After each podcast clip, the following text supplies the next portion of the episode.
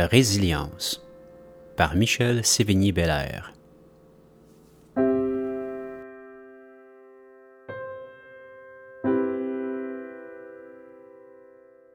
Bonjour à tous, chers auditeurs, chères auditrices. Mon nom est Michel Sévigny-Bellaire et je vous souhaite la bienvenue dans ce deuxième épisode de mon podcast Résilience.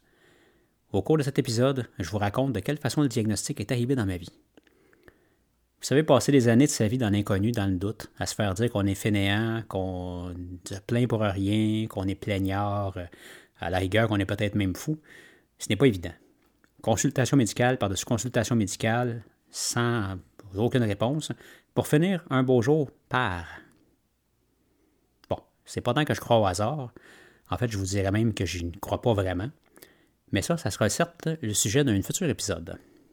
C'est fascinant comme un événement inattendu peut changer une vie.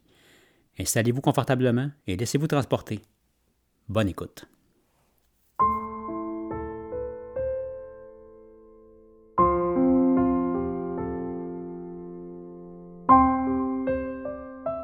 J'ai gradué du collège antique en technique ambulancière à la fin 2001. Après un début de carrière un peu tumultueux, je me suis retrouvé au printemps 2002 chez Urgence Santé à titre de technicien ambulancier paramédic. D'ailleurs, nous étions plus de 80 dans mon groupe d'embauche, et si ma mémoire est bonne, nous avons été uniquement 15 candidats à être embauchés. Vous allez saisir quand je vous dis que pour moi, le hasard n'existe pas. Paramédic, qui poussait dans la grande ville, aura pris une tournure bien imprévisible. Nous sommes à l'automne 2002.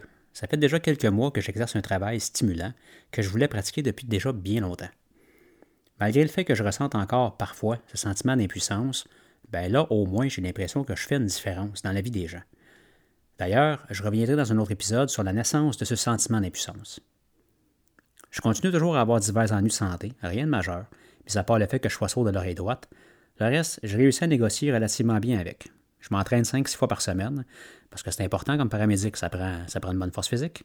Je travaille comme un forcené et ma vie, disons-le, roule relativement normalement. Une seule ombre au tableau, depuis un certain temps, je travaille avec une partenaire de façon régulière. Nous travaillons sur un horaire de nuit.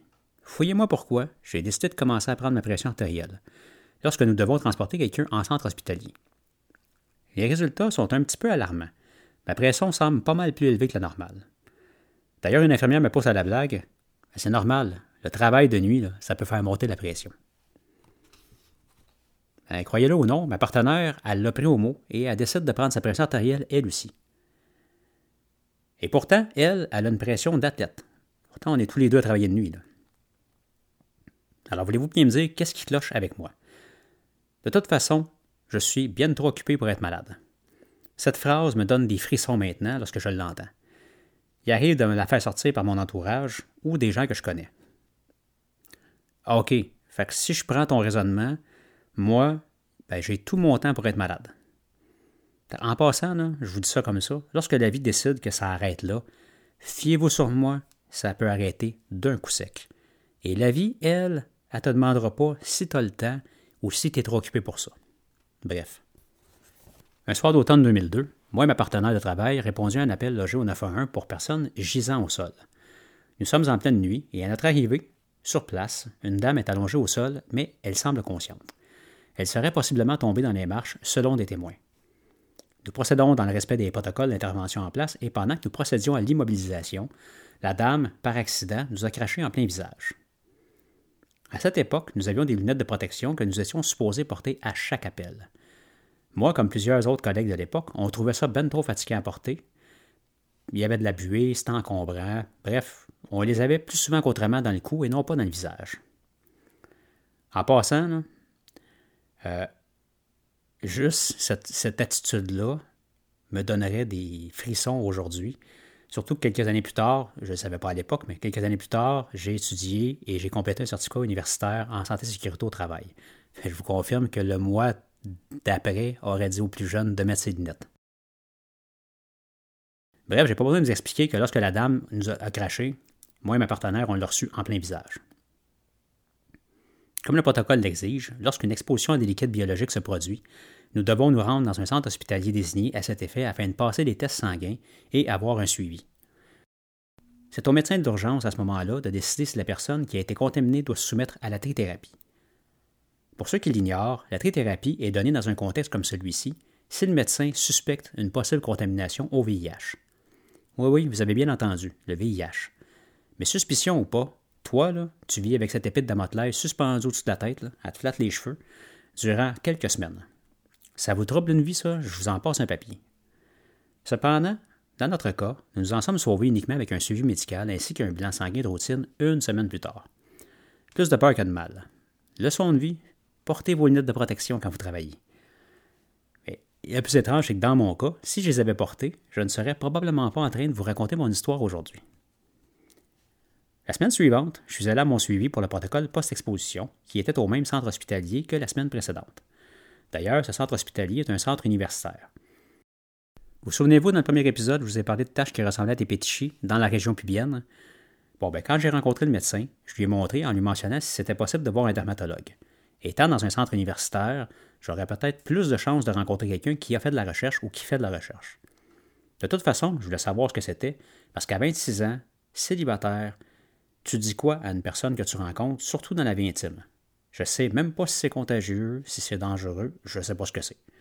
La seule chose que je sais, c'est qu'à de rares occasions, ça saigne un petit peu, ça guérit, ça pique comme une plaie, et c'est tout.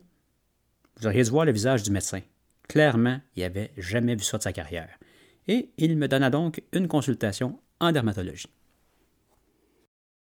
Quelques jours plus tard, je suis donc allé à ma consultation en dermatologie. Et c'était loin d'être ma première. Je reviendrai dans un autre épisode, plus en détail. La dermatologue qui m'a reçu a changé de visage en me voyant la peau. Elle est partie quasiment en courant et est revenue aussi vite avec un livre de médecine, plus épais qu'une brique. Elle le dépose, en fait, elle laisse tomber sur son bureau. C'est pas des fois, ce bureau en a tremblé tellement le livre était lourd. Elle ouvre une section précise en me pointant l'image du doigt et me dit Je pense que c'est ça que t'as. Ah, OK. Mais ça, là, là, là, c'est quoi ça au juste? Ça s'appelle la maladie de Fabry. J'en ai jamais vu de ma carrière. Puis elle repart aussi vite, mais pour cette fois, revenir avec une horde de collègues, tous plus excités les uns que les autres de me voir. J'étais soudainement devenu comme une sorte de bête de cirque.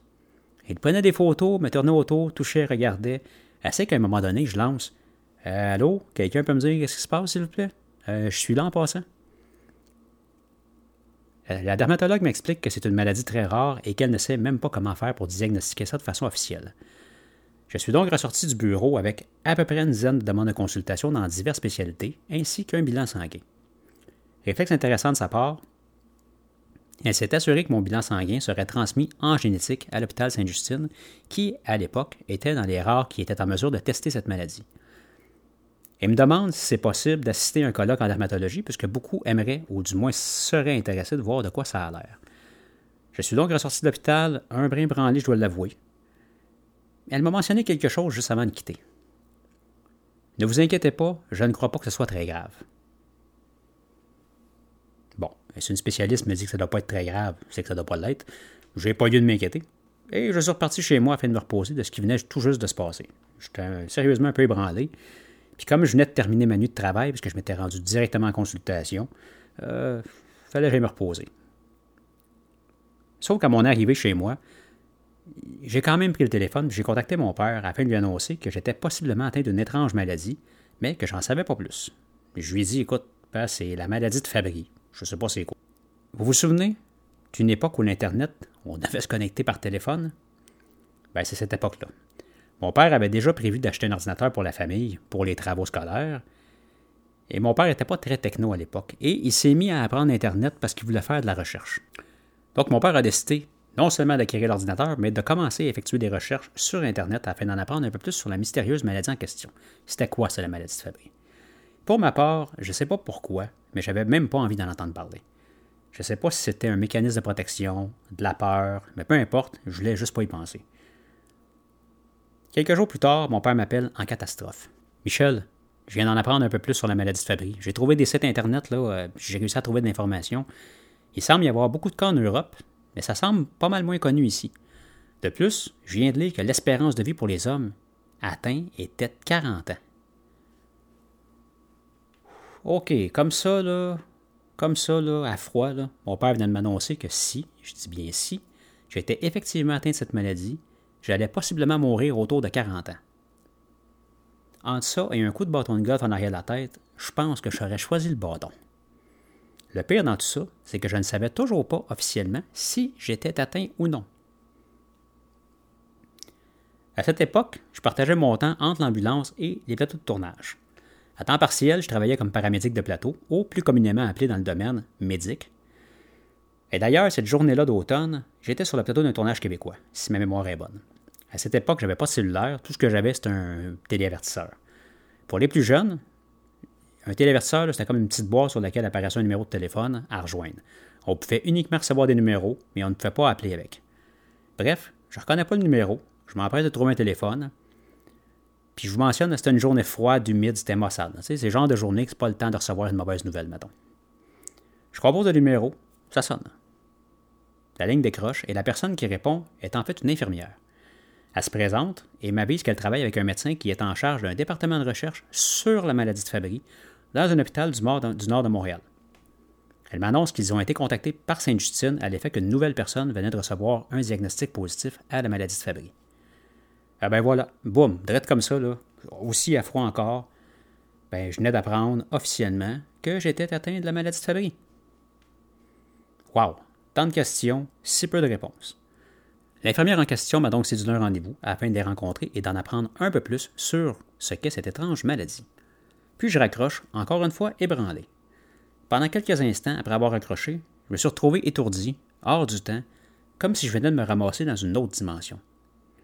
Je devenais ainsi le premier membre de la neuvième famille officiellement diagnostiquée au Québec. Ça, je pense que je vous l'ai déjà mentionné dans le, premier épisode. D'ailleurs, mon chemin tumultueux aura permis la découverte de plusieurs autres membres de la famille qui sont, eux aussi, atteints. Ils, pour la plupart, sont maintenant pris en charge et traités, pour certains, puisqu'il existe un traitement pour cette maladie. Vous souvenez-vous du titre de cet épisode, Un diagnostic rempli de paradoxes?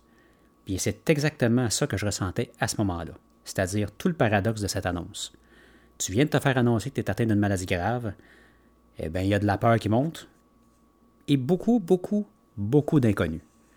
Qu'allait-il m'arriver? Était-ce si grave que ça? Existait-il un traitement? Allais-je réellement mourir jeune? Allais-je souffrir? Et en même temps, c'est comme si une tonne de briques venait de se retirer sur mes épaules. Tant d'années de souffrance, d'incompréhension, de doute venaient tout à coup de se dissoudre dans le temps. On venait de me confirmer que je n'étais pas fou. Non, non, non. Je me plaignais pas pour rien non plus. Non, non, j'étais bel et bien atteint d'une maladie rare. D'ailleurs, la dermatologue m'avait demandé d'assister à un colloque. Ah, c'est ce que j'ai fait dans le fond quelques jours après. Et je me suis retrouvé à nu devant à peu près 200 dermatologues qui sont tous venus vérifier. J'avais choisi volontairement de donner un peu mon corps à la science. En fait, je me disais que si s'il y a des gens qui pouvaient diagnostiquer plus rapidement la maladie chez certaines autres personnes, ben peut-être que ces gens-là ne passeraient pas par où moi je suis passé. Parce que 26 ans dans le doute, c'est quelque chose. Et pour l'histoire de la pression artérielle élevée, ben ça a pris tout son sens lorsque j'ai eu le suivi à l'hôpital, parce que la maladie de Fabry atteint principalement les reins, dont et tous les organes, et comme mes reins étaient déjà atteints un peu, eh bien ma pression artérielle était plus élevée. Alors c'était pas parce que je travaillais de nuit, c'était pas parce que j'étais stressé, il y avait vraiment un lien physique à ça.